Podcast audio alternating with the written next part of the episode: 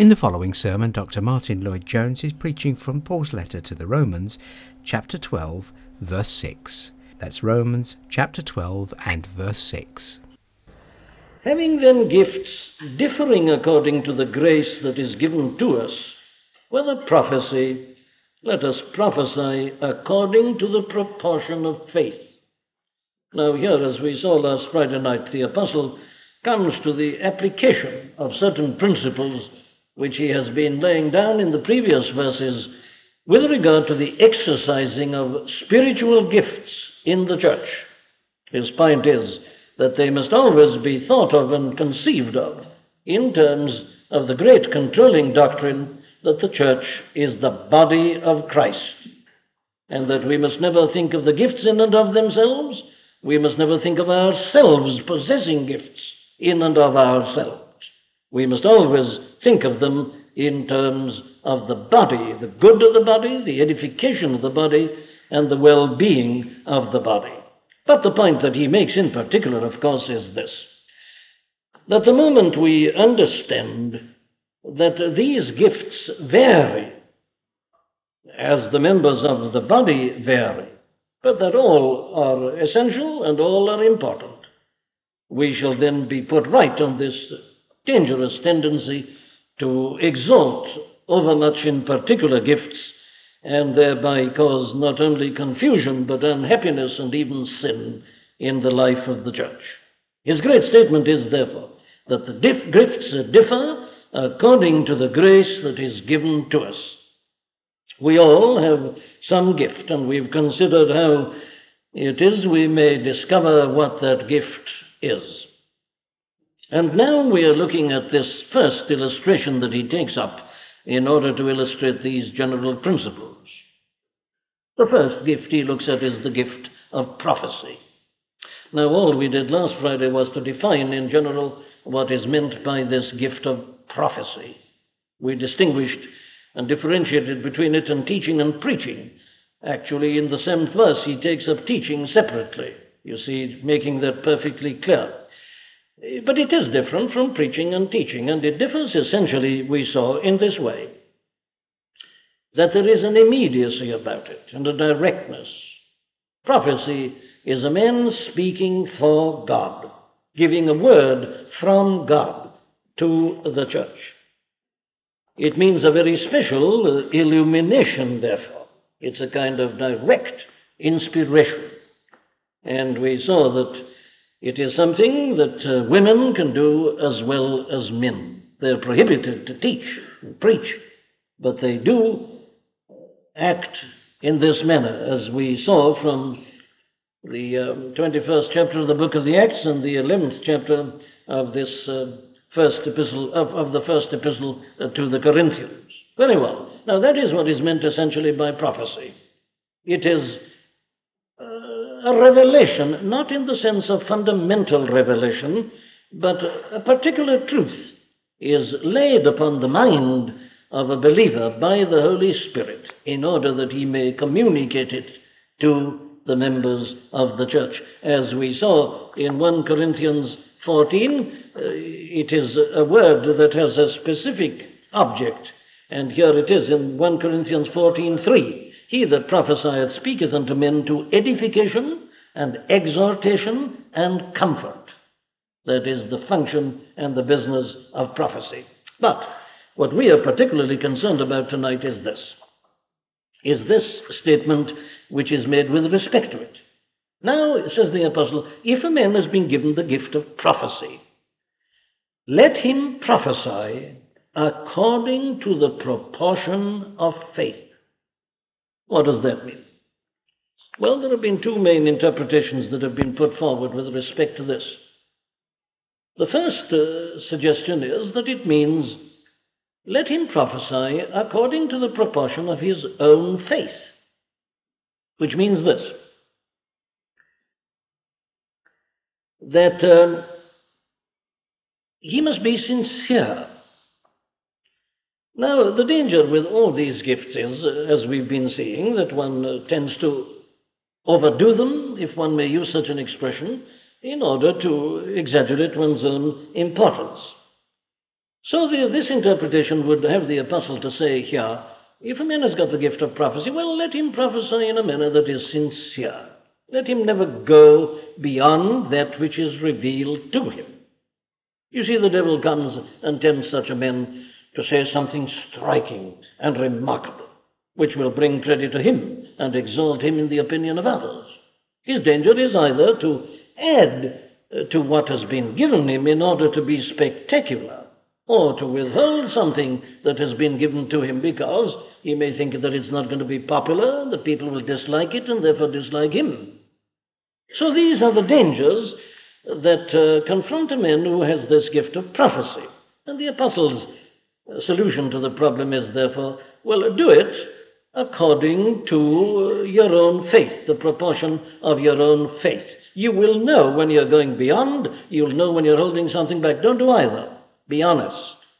Let what you know to be right in terms of the faith that you have govern you and control you.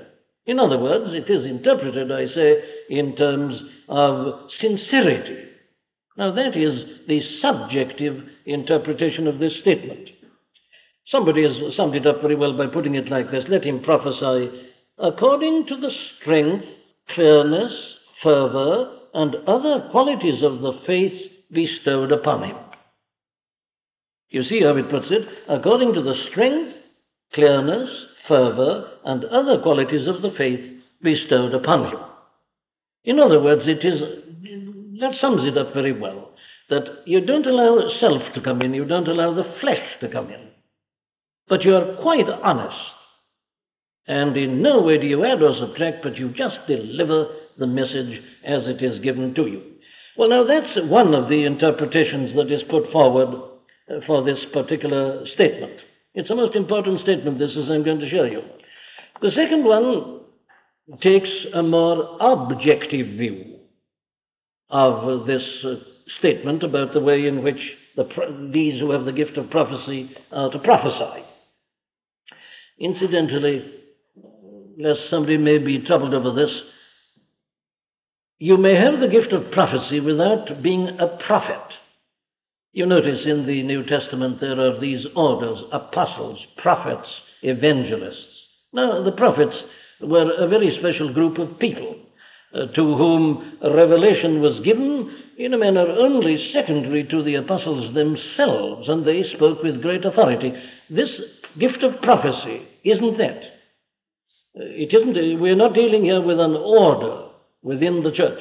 We are dealing rather with a gift which was much more common and more widespread than the peculiar exceptional gift of this body or order of people who are called prophets. As there were not many apostles, there were not many prophets in the early church. But the gift of prophecy was obviously much more widespread. Well, now, the second interpretation, I say, interprets uh, this phrase, this most important and fascinating phrase, according to the proportion of faith, in a more objective manner. It would translate it like this uh, Let him prophesy according to the proportion of the faith.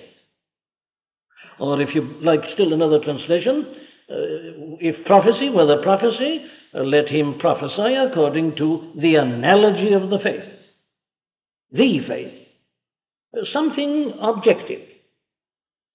Now, you know, in the New Testament, you find these references to the faith. The faith meaning the body of truth that has been uh, delivered uh, Uh, to God's people. You get a perfect statement of it in the third verse of the Epistle of Jude. Beloved, he says, When I gave all diligence to write unto you of the common salvation, it was needful for me to write unto you and exhort you that you should earnestly contend for the faith which was once and forever delivered unto the saints. That's it. The faith. And you'll find that expression in the New Testament in many places. Well, now, the second interpretation says that we should uh, take this phrase, the proportion of the analogy of faith, as meaning the proportion of the analogy of the faith, this faith. In other words, uh, they say that it means this that the inspired utterance must always conform to this body of teaching and of doctrine that has been given by God through the apostles and prophets to the church. And uh, that the prophet, the one, who, the one who has this prophecy, uh, must never add to this revealed body of truth, nor again subtract from it. It says, in other words, that every prophecy that is uttered must always be tested in terms of this faith that has been given to us. Now, this is where you see it becomes so important. For myself, I'm very ready to accept the two expositions of this statement. I think both are right. The, the one who utters the prophecy must obviously be sincere, but I think there is this further element. It goes beyond it. It is this statement that the prophecy should always be tested by the faith. Now, what are my grounds uh, for saying that? Well, we've got a specific statement by the, the apostle himself in the passage I read to you at the beginning in 1 Corinthians 14 and in verse 29, where he says, Let the prophet speak two or three, and let the other judge. Let the other be testing. As the prophets are speaking, as they're making these utterances, their utterances must be tested. And the only way in which you can test them, of course, is by the faith. Or take the way in which the same apostle uh, puts it in 1 Thessalonians 5 and in verse 21. And it's in this context, here it is quench not the spirit, despise not prophesyings, prove all things, test them, prove them, all things, hold fast that which is good. In other words, you have to test these utterances and you test them, obviously, only by this faith that has been given to the church. The faith, the whole body of truth. And this, of course, is something that is of necessity true. All truth is given by the Holy Spirit. And therefore, all truth is always self consistent. It will never contradict itself.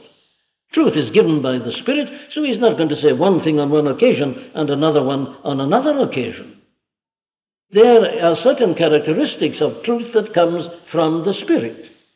And therefore every utterance is to be tested by this truth that has been given to the church through the apostles and prophets. Now, there's a very good example of this very thing in the um, first uh, epistle to the Corinthians, chapter 12 and verse 3 where the apostle says, Wherefore I give you to understand that no man speaking by the Spirit of God calleth Jesus accursed. He can't do that. If a man is speaking by the Spirit of God, he cannot call Jesus accursed. So if ever you hear a man claiming uh, to be under the inspiration of the Holy Spirit saying that Jesus is accursed, you can know that he is not speaking under the inspiration of the Holy Spirit. Our Lord Himself said that the Spirit was given in order to glorify Him. So if He doesn't glorify Him but speaks against Him, He cannot possibly be the Spirit of God. But He says conversely, no man can say that Jesus is the Lord but by the Holy Ghost. Now, when he says there no man can say that Jesus is the Lord, he doesn't just mean uttering the words. Anybody can say that. He, means really saying it from the heart, believing it, and rejoicing in it. No man can do that except by the Spirit of God or by the Holy Ghost. Now, there you see is what is meant by this verse that we're looking at concerning this proportion of faith. Or let John interpret it in his first epistle, chapter 4, beginning. Beloved, believe not every spirit don't believe every spirit, but try the spirits, whether they are of God. Because many false prophets are gone out into the world. Hereby know ye the Spirit of God. Every spirit that confesseth that Jesus Christ is come in the flesh is of God. And every spirit that confesseth not that Jesus Christ is come in the flesh is not of God. And this is that spirit of Antichrist, whereof ye have heard that it should come, and even now already is it in the world. So you see, as, the, as these people are uttering these prophecies, as we are told there in 1 Corinthians 14:29, the others have to judge. They have to test this. You don't accept it as it is without testing it. And of course, you've got the same thing in other epistles. Paul, for instance, says in Galatians 1:8, Though we are an angel from heaven, preach any other gospel unto you than that which we have preached, let, let him be accursed. There were people going round claiming to be preachers of the gospel. Don't listen to them, says Paul. It's a false gospel. It's another gospel, which is not a gospel. So you see, he's always exhorting these people uh, to judge and to estimate and to test these things. Indeed, John reminds uh, his people, his hearers, you remember, in the first epistle and the second chapter, he says, You have an unction from the Holy One, and you know all things. He means all these things. Again, he says in verse 27, But the anointing which you have received of him abideth in you, and you need not that any man teach you. But as the same anointing teacheth you of all things, and is truth, and is no lie, and even as it hath taught you, you shall abide in him. Now then, this is what is meant, you see, by let him prophesy according to the analogy or the proportion of the faith. Everything is going to be tested, therefore, and we only accept it on condition that it fits into the pattern of truth that has already been given. Now, in the days of the early church, before the New Testament uh, canon had been formed and so on, and before indeed any of these books had been written at all. The way in which they did this was they had heard the teaching. They wouldn't have been members of the church but for that. And they had subscribed to it and they knew what it was. And that, plus the unction and anointing of the Spirit that was in them and on them, enabled them to test what claimed to be a prophecy uttered under the inspiration of the Holy Spirit. Now, this is, of course, a tremendously important matter and of crucial importance at this present time, particularly in the light of two things. The first is the ecumenical movement and the statements that are made by leaders of churches in the name of Christ. We've got to test them. The second reason is a certain new interest in the gifts of the Spirit. Uh, and that at all times needs this careful teaching.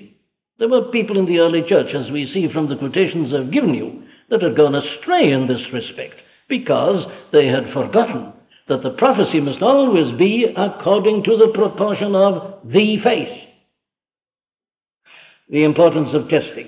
Well, now, here you see is a phrase which, if uh, you like, I can put in this form. Here is the basis of what we call systematic theology. Here is the great justification of, here indeed is the thing that calls us to have a systematic theology. What is systematic theology? Well, systematic theology is something like this. You read your Bible, and the Bible is full of doctrines, particular doctrines, from beginning to end. The great doctrine of God, God as creator, and so on all the great doctrines of the faith. They're taught somewhere or another in the scriptures. Now, systematic theology is this that having read the whole of your Bible and having noted the doctrine, you now put them into a systematic order. You can start, if you like, as many do, with the doctrine of the Scripture itself, in which you find the doctrines. Or you can start, as I would personally always do, with the great doctrine of God Himself. And you come right through all the doctrines until you end with the final consummation and the everlasting state of glory. Now, that is systematic theology. The doctrine of the triune God, the doctrine uh, of man, and then the doctrine of the fall, then the great doctrine of redemption in all its parts and portions, including the doctrine of the church and the spirit in the believer, sanctification, all these truths, they're all part of this. And eventually, I say, glorification and this final state of perfection when everything shall be complete. Now, to set all those out in order is what I mean by systematic theology. So, if you like, you can interpret this sixth verse of the twelfth chapter of the Epistle to the Romans in this way. If a man is given the gift of prophecy, let him make quite sure and certain that the prophecy that he utters is in accordance with the teaching of the systematic theology. Now, you notice what I'm saying. I've defined systematic theology as men putting in order the doctrines that are to be found in the Scriptures. Sometimes theologians haven't stopped at that, they've added their own speculations. Or they've started using their own logic and they have pressed things a little bit further than you actually find warrant for in the Scripture itself. I'm not defending that. That is always a danger, and it's very difficult to safeguard yourself against that danger. But true systematic theology should confine itself to an orderly arrangement and statement of the great doctrines that are taught in the Scriptures. So, when a man utters a prophecy in the church, it must be certain, says the Apostle, that it in no way contravenes or doesn't fit into this body of truth, this systematic statement of the truth. It isn't so much that it contradicts the systematic statement of it, it, it mustn't contradict the truth. That is the thing that the apostle is emphasizing.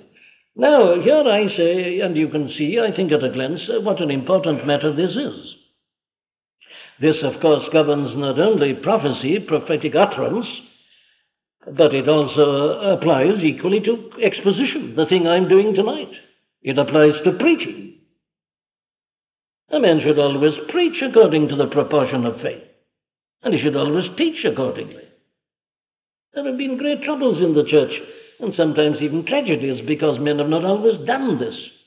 We should always compare Scripture with Scripture. That is why people who don't believe in theology tend to go astray. You see, they come to a particular statement and they get out their lexicons and so on, and they'll arrive at an interpretation of this in terms of particular meanings of words, and they lay it down. But then later on, somewhere in the scripture, they'll do the same thing again, and somebody looking on will see that they're contradicting what they said before. Well, they should never do that. If they'd only been careful in the first instance to check their interpretation or exposition by the whole statement of doctrine, they could never fall into that error. That is where people who rely overmuch on lexicons and uh, upon concordances for interpretation of Scripture instead of this systematic body of doctrine invariably get into trouble. It sounds very biblical, but you know it isn't. In other words, what we should all be doing is this, and particularly those of us who are called to preach and teach. You read your Bible, and as you read your Bible right through, you see, I say, this great body of doctrine laid out. Very well, you get that into your mind. Then, when you come back to a particular verse in your reading, all that will help you to interpret this. And you must never interpret a particular verse in such a way that it doesn't fit into this whole body of truth or contradict it. That's more or less what he's saying. And here it's, of course, with regard to prophetic utterances. But it's equally true with regard to preaching and teaching. Now, let me show you how important all this is at the present time. Any teaching, therefore, which tends to speak a little bit disparagingly about doctrine or about theology or teaching is wrong. It contradicts this direct command of the apostle. He says the prophecy must be uttered according to the proportion of faith. So, if you dismiss and deride the only standard by which you can apply that test, you are contradicting the very thing that the apostle lays down. Now, the danger is this, you see. People say, ah, yes, Men of intelligence can interpret the scriptures and can read theology and doctrine and so on and be learned in the Word of God. But here is a direct inspiration. And we are going to listen to this direct inspiration. We don't care what your doctrine says. Now, that was the whole trouble, as you know, with the Quakers. That's exactly where the Quakers went astray. George Fox, very rightly, the founder of Quakerism, he very rightly saw the danger of a dry as dust theology, of a kind of intellectual belief of truth which is of no power in the life and of no value. And he undoubtedly was a man who was baptized with the Holy Spirit. And he himself kept the balance more or less while he was alive. Even he at times tended to say things which were a bit loose, but many of his followers went into serious error. They went so far as to say this they didn't care what the Bible said. They had been given this direct word. They put this inner light, this direct illumination before the scriptures. They put it against the scriptures. They said, in a sense, you don't need your scriptures. You can get it all directly. And of course, this has been a teaching that has shown itself in many ways. I remember once listening to a preacher, and this was one of his favorite phrases. He dabbled a good deal in mysticism. And his great phrase to us always was, get into yourself. Get into yourself. Was, that was his way of putting the inner light. In other words, he says, You be still and begin to listen, and God will speak to you. The inner light, the direct illumination and inspiration. Now, all I'm saying is this that while uh, I'm accepting, as I show you, the uh, gift of prophecy as one of the gifts that may be given to anybody in the church at any time, I'm setting no limit upon it at all. We cannot, it's the sovereignty of the Spirit. I've already shown you that I totally disagree with those who say all this ended at the time of the apostles. No, no. We've seen instances of it since then. I gave you some examples last week. All I'm saying is this don't put this over against the Scripture, don't put it above the Scripture. Why not? Well, because it is the same Spirit who gives the prophecy as gave the Scriptures. And he gave the Scriptures to the apostles and prophets largely in order that we might be enabled to prove and to test the spirits. You deride scripture and doctrine, you'll have nothing whereby to test the spirits. And there are evil spirits who can appear as angels of light and delude, were it possible, even the very elect. So it's a very wrong and a very dangerous teaching that puts prophecy over against scripture. It is even worse when it puts it above the scripture. Nothing can be so dangerous. Or let me put it in a second way, and it's another important lesson at the present time. There are those who say that people may be given this kind of gift and other gifts, that they may be baptized with the Holy Ghost and given these gifts, but that it doesn't make any difference to their doctrine. Now, this is being said rather freely at the present time by certain people. They tell us that. Uh, bishops and even cardinals, I believe, in the Roman Catholic Church uh, recently have been baptized with the Spirit and are speaking in tongues and so on. Well, then, if you say to them, well, now, uh, does this mean, therefore, that uh, they no longer believe in the um, Assumption of Mary and the Immaculate Conception?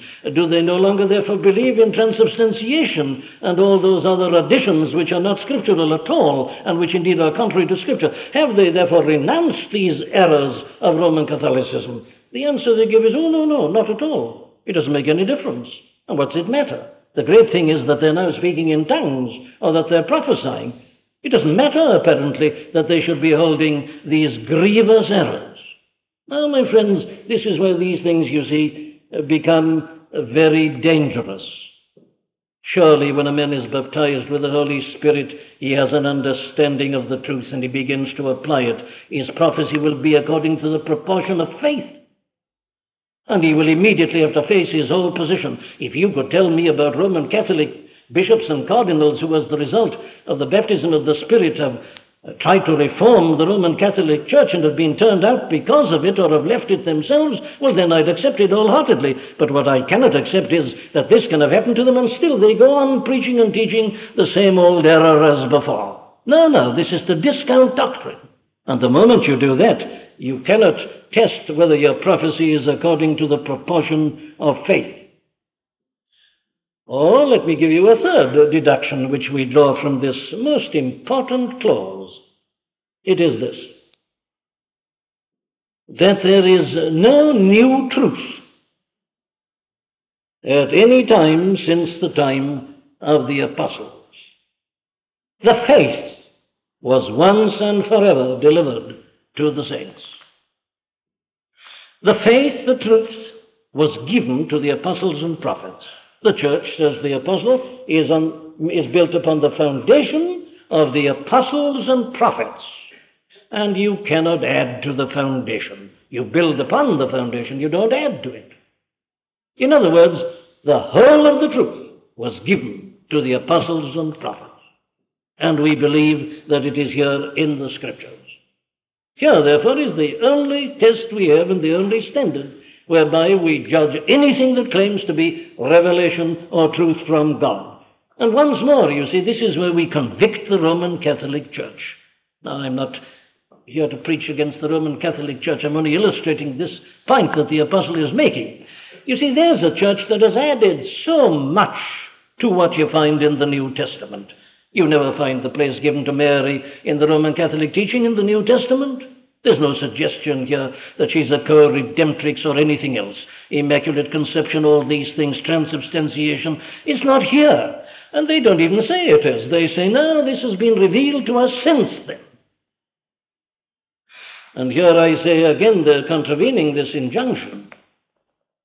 The truth has been delivered once and forever uh, to the saints. So there cannot be any addition, and there hasn't been any addition. Very well, I go on to my fourth deduction, which is this one. That we must always be very careful, therefore, not to base our position, our teaching, upon a prophetic utterance. And what we teach and what we preach must not be determined by prophetic utterances. Prophetic utterance is only of value as it directs attention to this faith that has already been given. What prophetic utterance does is to bring out some particular aspect or facet and to emphasize it because it may be the thing that's needed supremely at the present time. But it never lays down doctrine. And our position must not be determined by this. Now, let me give you just one example of what I mean at this point. This, of course, was one of the things that tended to cause a great deal of trouble in connection with that movement associated with the name of a man of the name of Edward Irving, round about 1830 and the few years following. They uh, claimed that the gifts of the early church had been restored to them, speaking in tongues and particularly prophetic utterances. And there is no doubt at all about this as an historical fact. The teaching about the secret rapture of the saints was a teaching that came in for the first time in history in 1831 in that circle, and it came in directly as the result of a prophetic utterance. Now, I quote the great S.P. Tregelles as my authority for this statement, and I'll quote his words to you.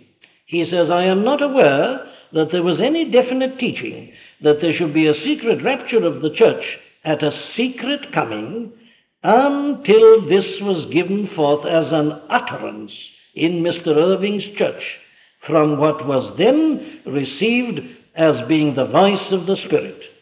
But whether anyone ever asserted such a thing or not, it was from the supposed revelation that the modern doctrine and the modern phraseology respecting it arose. You see, here is something quite new. It had never been taught before, and by now most people are ready to agree that it should be rejected, the secret rapture. But it was given in a conference held at a place called Powers Court in 1830, they used to have these prophetic conferences, and at those conferences, Tregelles was present often, and Benjamin Newton, and J.N. Darby, and, and Edward Irving, and others. They soon broke from one another, I know, but there they were, and this came for the first time, and they all accepted it. Why? Well, because it was a prophetic utterance, and they didn't take the trouble to test it as they should have done according to the proportion of faith. Now, therefore, I say that we should always be extremely careful that we don't teach doctrines simply because they have come to us in a prophetic utterance. Everything must be tested according uh, to the proportion of faith. My fifth deduction is this one, and this again is a most important one today, and especially in the light of past history.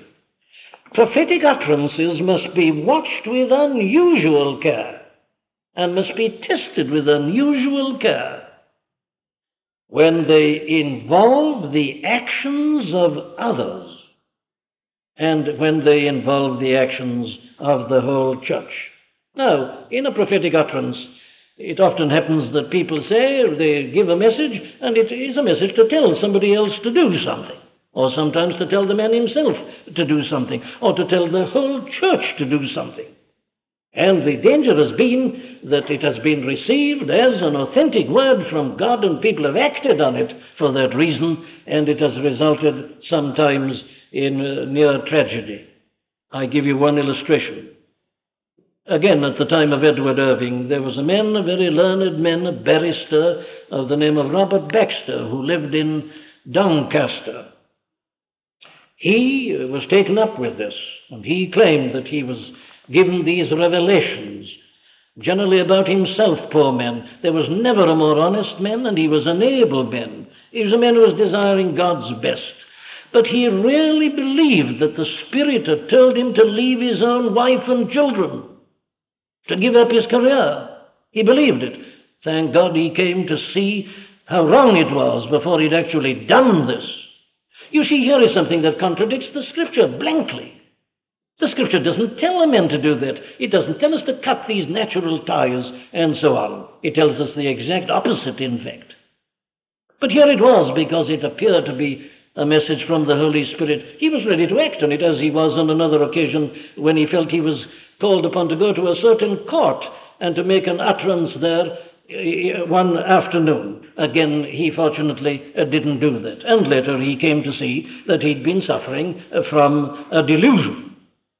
Now, there's past history, but let me quote to you uh, from an excellent modern book on the history of Pentecostalism in this country by a well known and able Pentecostal writer, Mr. Donald Gee, in his book on the history of Pentecostals in this country. I'm quoting him. The enthusiasm of novelty that attends the first experience of such spiritual gifts as prophecy, tongues, or interpretation of tongues tends to unbalance the believer's perspective for a time, especially if not well rooted and grounded in the scriptures of truth beforehand. This proneness to undue emphasis upon messages has been a constant danger amongst newcomers into the Pentecostal revival. And strangely enough, the highly educated fall as readily victims as the unlearned and ignorant. The thing can be innocent and simple enough, so long as the use of such spiritual gifts does not take on a directive character in private or church affairs. That is where trouble begins. Now, there is a man writing from a long experience of the Pentecostal movement, and that is what he tells us. So, you see, here is a modern word, warning reinforcing the warning that we get from the history of Irvingism, the movement of Edward Irving in the 1830s. Well, now let me finally close, therefore, by putting what I regard as a most important point to you. Something that we neglect only at our great peril. There is surely a principle, therefore, to be discovered here in this whole matter of the exercise of gifts. And it's a principle that seems to me to govern the exercise of any gift and of all the gifts. It's put here for us in this one phrase prophecy, let him prophesy according to the proportion of faith. Here's the question. And it's a marvelous thing to consider. You see, in these matters, there is a blending of the supernatural and the natural, the divine and the human. And we get into trouble uh, when we fail to realize that both are present and both should always be present. There is God's part in this, there is men's part in this. And that is where we see, of course, that we are dealing with something which the Scripture calls a mystery or a marvel. Something that the natural man doesn't understand at all. He'd probably think we're all mad in doing uh, what we are doing tonight. He couldn't follow this. He doesn't recognize anything outside his own comprehension. But here, you see, we are in the realm of the spiritual, spiritual gifts. What are the rules? Well, I suggest to you that the rules are these. The first thing that is emphasized here is this that these things are always given. Now, let me give you my warrant for uh, what I'm saying. Take the 1 Corinthians 14:30. He's dealing with the prophets. Let the prophets speak two or three, and let the other judge. Now listen to this. 1 Corinthians 14:30. If anything be revealed to another that sitteth by, let the first hold his peace. Now that's the principle. It is given. Here are the people in the church, and a man is giving a prophetic utterance. But something is now given to a man, revealed to another that is sitting by. Now, I deduce this from that statement. This is not something that can be initiated by a man himself. It is not something that a man himself can start. It is not something that a man can do whenever he wants to do it or feels inclined to do it. It is always given to him. If anything be revealed to another, it is always given. Now, I, I, suggest to you that 1 Corinthians 14 18 supports what I'm saying. Indeed, it is the only conceivable interpretation of this verse to me. Here is 1 Corinthians 14 18. I thank my God, says the apostle, I speak with tongues more than ye all. What's he mean by that? Well, to me, there's only one meaning. The word more, as the authorities point out, is an adverb. He means more frequently. I thank God that I speak with tongues more frequently than ye all. Now, if speaking in tongues is something that a man can do whenever he likes, well, I see no point whatsoever in that statement of the apostles. But that isn't what it means. He's saying this you people are talking about your spiritual experiences. Now, he says, if it comes to a question of talking about spiritual experiences, I can tell you that I know more about this than any of you do. He has a higher degree of endowment by the Spirit than any of them in that particular respect. In other words, if a man can speak in tongues whenever he likes, all the apostle is saying there is that he decides to speak in tongues more frequently than anybody else. But there's no point in saying that. But if he means this, that he finds himself taken up by the Spirit and finds himself speaking in tongues, well, then there is point in the comparison.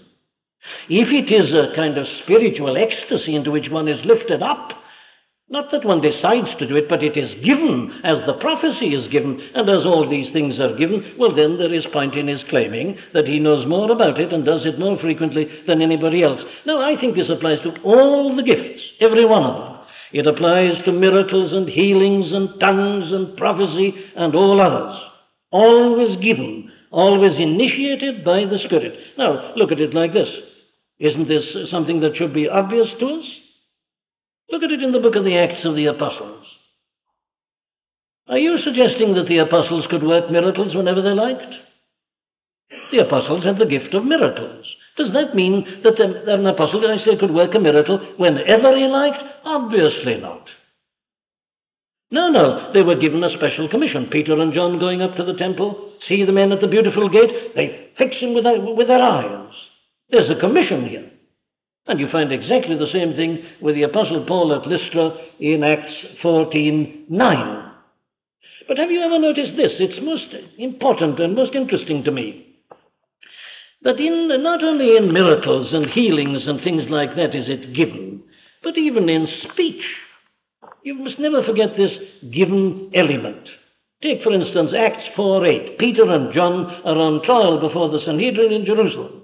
And they say to them, By what power or by what name have you done this? Then Peter, filled with the Holy Ghost, said unto them, But he'd been filled on the day of Pentecost. But here he is filled again. What's it mean? Well, it, it means that he was given another special endowment.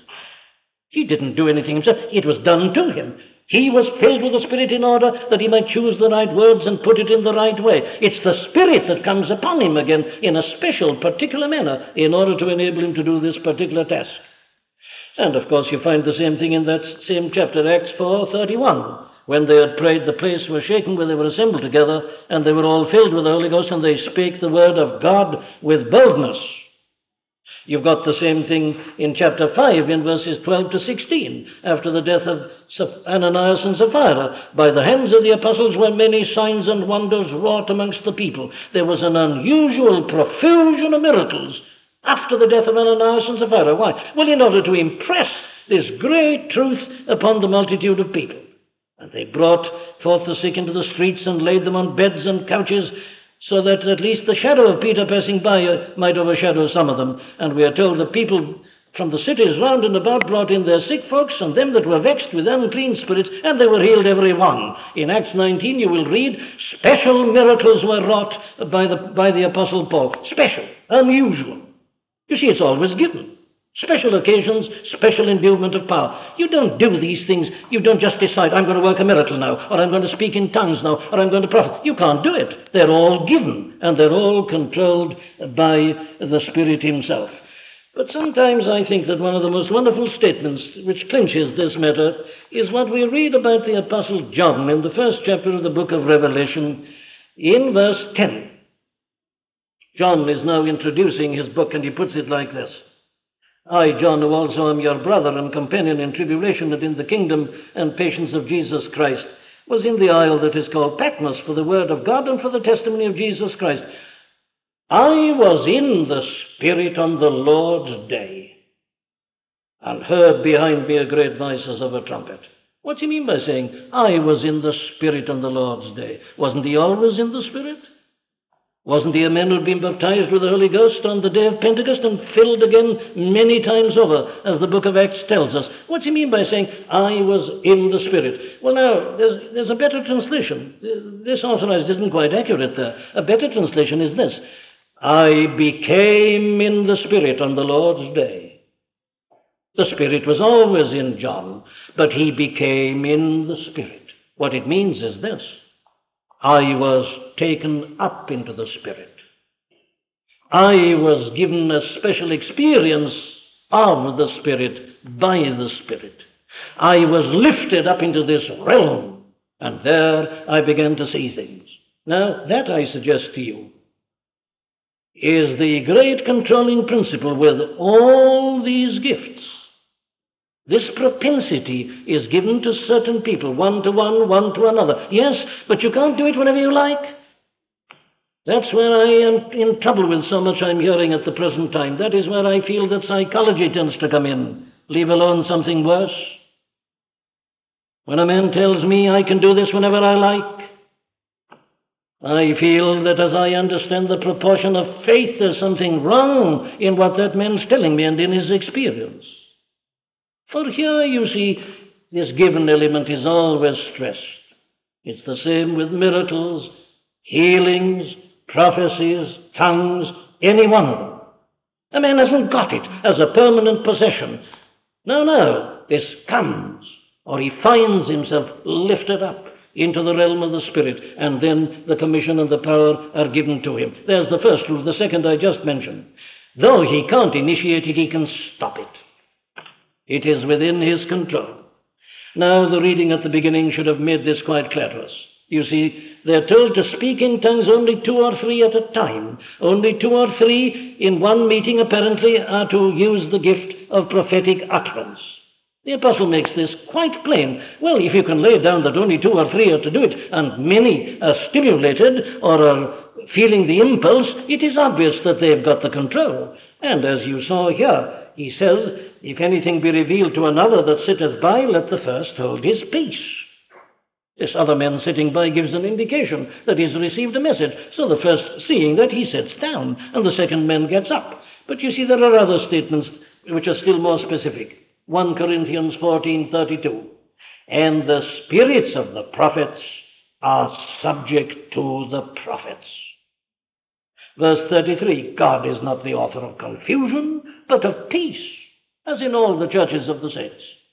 Where there is confusion and disorder, it is not the Holy Spirit, except in the most exceptional circumstances. And even then, it is the weakness of the flesh that accounts for the confusion. There should be no confusion.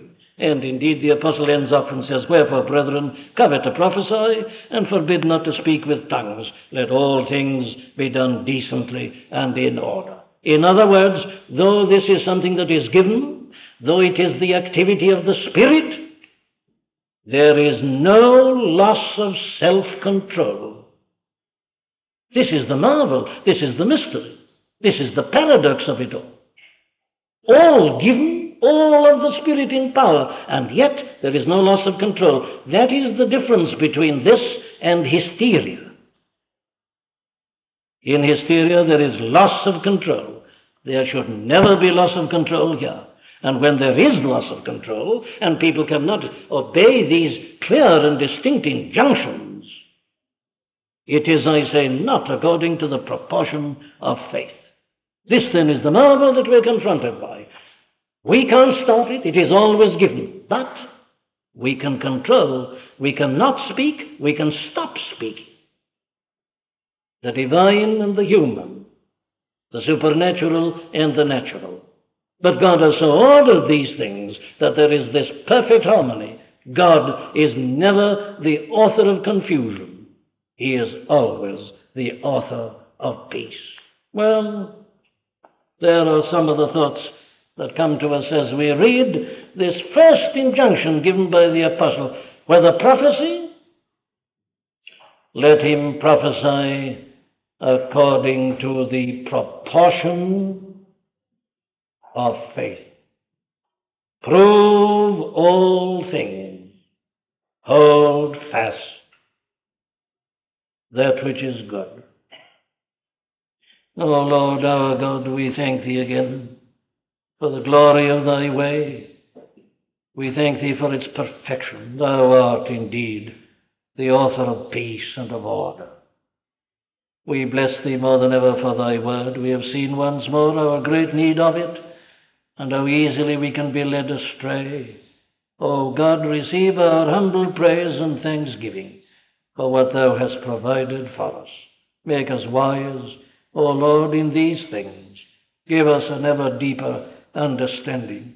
We find ourselves in days of confusion and of trial and of difficulty. We dare not trust our sweetest frame. We know that sincerity alone is not enough. But we thank Thee that the truth has been given once and forever to the saints, and that we can prove and test all things by this. We thank Thee for the unction and the anointing of the Holy One, enabling us to do so. Hear us, O Lord, in this our unworthy prayers. And now may the grace of the Lord Jesus Christ and the love of God and the fellowship and the communion of the Holy Spirit abide and continue with us now this night throughout the remainder of this our short uncertain earthly life and pilgrimage and evermore. Amen.